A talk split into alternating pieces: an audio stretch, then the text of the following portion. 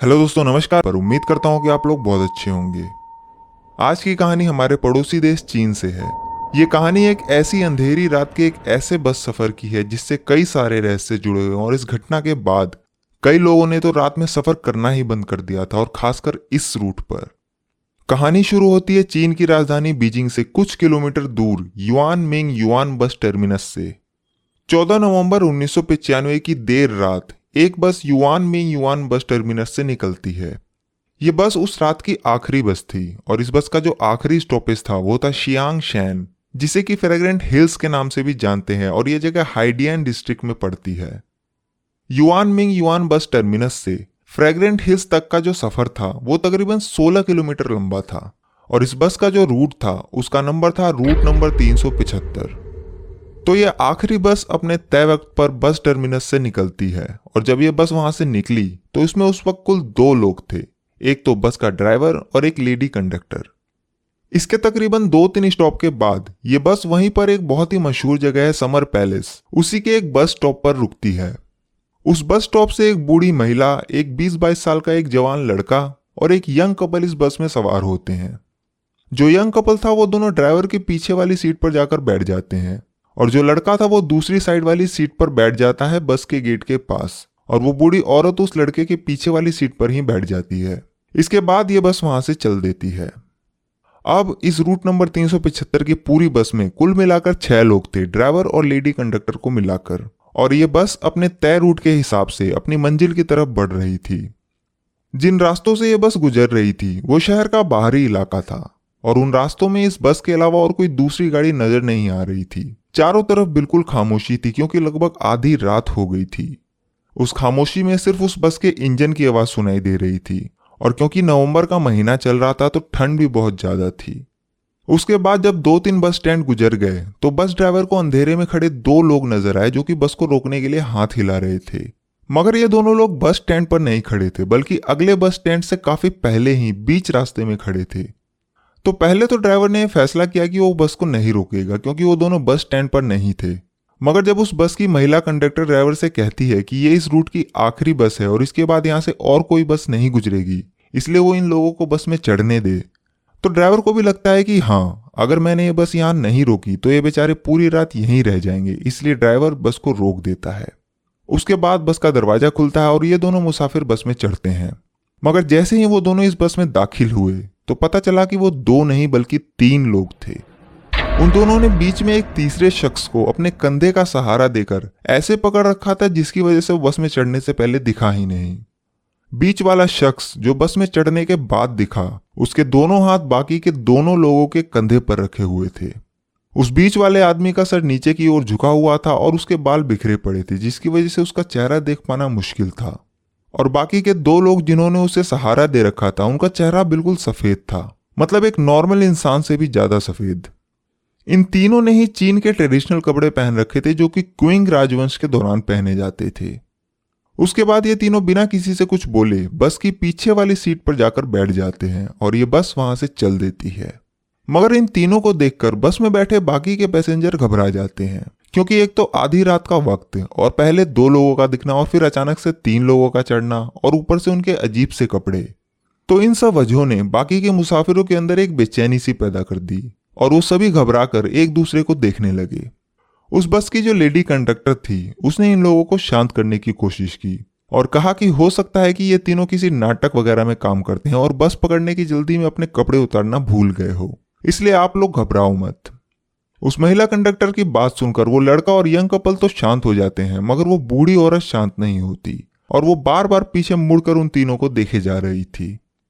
इसके दो तीन स्टॉप के बाद वो जो यंग जोड़ा बस में बैठा था, उनका स्टॉप आ जाता है। तो वो बस से उतर जाते हैं और फिर ये बस अपनी मंजिल की तरफ़ चल देती है।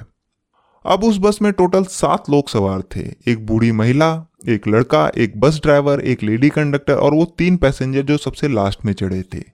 बाहर ठंडी हवाओं का शोर सुनाई दे रहा था, और बस के अंदर वो लेडी कंडक्टर और बस ड्राइवर एक दूसरे से हँसी मज़ाक कर रहे थे। अचानक से वो जो बूढ़ी औरत थी, वो अपनी सीट से खड़ी होती है और अपने आगे वाली सीट पर बैठे लड़के पर चिल्लाने लगती है, और कहती है कि उसने उसका पर्स चुरा लिया। इस बात पर उस लड़के को भी गुस्सा आ जाता है और वो भी उस बूढ़ी औरत से बहस करने लगता है। ये शोर सुनकर उस बस की जो लेडी कंडक्टर थी, वो भी वहाँ आ जाती है और पूछने लगती है कि आखिर क्या हुआ। तो वो बूढ़ी महिला कहती है कि इस लड़के ने मेरा पर्स चुरा लिया। मगर वो लड़का कहता है कि उसने कोई चोरी नहीं की। धीरे धीरे ये झगड़ा इतना बढ़ जाता है कि वो बूढ़ी महिला उस लड़के का कॉलर पकड़ लेती है और कहती है कि अगले स्टॉप पर बस रोको, मुझे उतरना है और इस लड़के को पुलिस के हवाले करना है। वो लेडी कंडक्टर उस बूढ़ी औरत को शांत करने की बहुत कोशिश करती है, मगर वो किसी की नहीं सुनती और अपनी बात पर अड़ी रहती है कि अगले स्टॉप पर वो इस लड़के को पुलिस स्टेशन लेकर जाएगी। आखिरकार बस का ड्राइवर अगले स्टॉप पर बस को रोक देता है। जैसे ही बस रुकती है, वो बूढ़ी महिला उस लड़के का कॉलर पकड़कर खींच के बाहर लाती है और फिर वो बस वहाँ से आगे चली जाती है। अब वो बस तो चली गई, मगर जब वो लड़का चारों तरफ़ देखता है तो ना तो उसे कोई पुलिस स्टेशन नज़र आता है और ना ही कोई दूसरा इंसान, चारों तरफ़ बिल्कुल अंधेरा था। इसके बाद वो गुस्से से उस बूढ़ी औरत से बोलता है कि तुम्हारे इस झूठे इल्ज़ाम की वजह से मेरी आखिरी बस छूट गई। और इसके बाद कोई दूसरी बस भी नहीं आएगी तो मैं अब अपने घर कैसे जाऊँगा? और यहाँ तो कोई पुलिस स्टेशन भी नज़र नहीं आ रहा। तो वो बूढ़ी महिला उससे कहती है कि यहाँ कोई पुलिस स्टेशन नहीं है और मैंने तुम्हें यहाँ किसी पुलिस स्टेशन ले जाने के लिए नहीं उतारा, बल्कि मैंने तुम्हारी जान बचाई है। वो बोली कि मेरे पास और कोई रास्ता नहीं था और मुझे तुम्हें इस तरह उतारना था ताकि किसी को कोई शक न हो।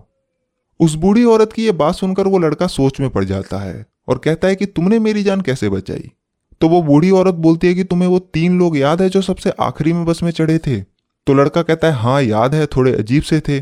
तो वो बोली कि जब से वो बस में चढ़े थे, तभी से मुझे कुछ अजीब से लग रहे थे, इसलिए मैं बार बार उन्हें पीछे मुड़ मुड़ कर देख रही थी। इसी बीच एक बार खिड़की से तेज हवा बस के अंदर आए और उनके कपड़े हवा में उड़े। तो मैंने देखा कि उन तीनों के पैर गायब थे और मुझे पक्का यकीन है कि वो तीनों इंसान नहीं थे। मुझे अपने साथ साथ तुम्हारी भी जान बचानी थी, इसलिए मैंने तुम पर झूठा इल्ज़ाम लगाकर बस से उतार दिया। जैसे ही ये बात उस लड़के ने सुनी, उसके पसीने छूट गए। उसके बाद ये दोनों थोड़ी दूर आगे एक पुलिस स्टेशन था। वहाँ गए और इन तीन रहस्यमय लोगों के बारे में बताया। और जब उस बूढ़ी औरत ने यह बताया कि उन तीनों के पैर नहीं थे तो पुलिस को लगा कि वो मज़ाक कर रही है और ये उसका वहम होगा और फिर पुलिस ने दोनों को अपने अपने घर भेज दिया। उसके बाद 14 नवंबर उन्नीस की वो रात बीत गई। मगर अगले दिन 15 नवंबर को एक चौंकाने वाली चीज़ हुई। पता चला कि रूट नंबर 375 की जो आखिरी bus Yuan Ming Yuan bus terminus से निकली थी और जिसे फ्रेगनेंट हिल्स पहुँचना था, वो बस फ्रेगनेंट हिल्स के बस डिपो पहुँची ही नहीं।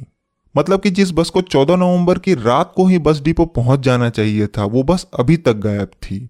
और न सिर्फ़ बस गायब थी, बल्कि उसके साथ साथ बस का ड्राइवर और लेडी कंडक्टर भी गायब थी। इसके बाद बस डिपो वालों ने पुलिस के पास उस बस की मिसिंग रिपोर्ट लिखाई। अब जैसे ही पुलिस को पता चला कि रूट नंबर तीन की वो आखिरी बस गायब हो गई है, तब उन्हें वो बूढ़ी महिला और वो लड़का याद आया। फिर उन दोनों को पूछताछ के लिए बुलाया गया और उन्होंने फिर से वही कहानी दोहराई। पर इस बार पुलिस ने उनकी बातों को सीरियस लिया और बहुत ढंग से सुना। मगर कहीं से यह बात मीडिया में लीक हो गई। और देखते ही देखते रूट नंबर 375 की बस गायब होने और उससे जुड़ी यह कहानी लोगों में आग की तरह फैल गई। लोग इसको लेकर तरह तरह की बातें बनाने लगे। इधर पुलिस भी बस की तलाश में जुटी थी, मगर उन्हें कोई कामयाबी हाथ नहीं लग रही थी। और इसी खोजबीन में दो दिन बीत गए और 17 नवंबर आ गया। 17 नवंबर उन्नीस को पुलिस को मियून रिजर्वॉयर में एक बस पानी के अंदर डूबी हुई मिलती है। उसके बाद क्रेन से बस को बाहर निकाला जाता है और जब बस बाहर आती है तो पता चलता है कि यह वही रूट नंबर 375 की आखिरी बस है जो दो दिन से गायब थी। फिर जब बस को खंगाला गया तो उसके अंदर से तीन लाशें मिली। एक बस ड्राइवर की, एक लेडी कंडक्टर की और एक उस शख्स की जिसे उन दोनों रहस्यमय इंसानों ने बीच में सहारा देकर पकड़ रखा था जिसके बाल बिखरे हुए थे। अब पुलिस को यह बस तो मिल गई, मगर इसने इस कहानी को सुलझाने की बजाय और उलझा दिया। क्योंकि जो तीन लाशें उस बस में मिली, वो बुरी तरह सड़ चुकी थी और ऐसा लग रहा था जैसे इनकी मौत कई दिन पहले हो चुकी है, जबकि सिर्फ़ दो दिन पहले ही ये बस और ये लोग गायब हुए थे। दो दिन के अंदर ही बॉडी इतनी डिकम्पोज हो जाए, ऐसा पॉसिबल ही नहीं था। गर्मी अगर बहुत ज़्यादा भी हो, तब भी दो दिन में लाश इतनी नहीं सड़ सकती। और खैर, उस वक्त तो नवंबर का महीना चल रहा था और उन दिनों रात के वक्त वहाँ का तापमान कभी कभी तो माइनस में भी चला जाता है। दूसरा कि जहाँ ये बस पानी में डूबी हुई मिली वो जगह फ्रेगनेंट हिल से तकरीबन 100 किलोमीटर दूर थी।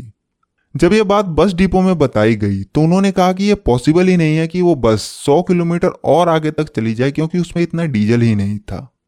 ये बात सुनकर पुलिस वाले और हैरान हो गए। उसके बाद ये चेक करने के लिए कि बस में डीजल है या नहीं, उन्होंने उसका फ्यूल टैंक खोला। मगर जैसे ही पुलिस ने फ्यूल टैंक खोलकर देखा तो पूरा फ्यूल टैंक ताजे खून से भरा हुआ था और यह बहुत अजीब चीज़ थी। इसके बाद पुलिस ने सीसीटीवी कैमरे खंगाले तो पता चला कि जहाँ से वो बूढ़ी औरत और वो लड़का बस से उतरा था। वहाँ तक तो ये बस कैमरे में दिखी, मगर उसके आगे ये बस किसी भी कैमरे में कैद ही नहीं हुई। और क्यों कैद नहीं हुई, इसका जवाब किसी के पास नहीं था।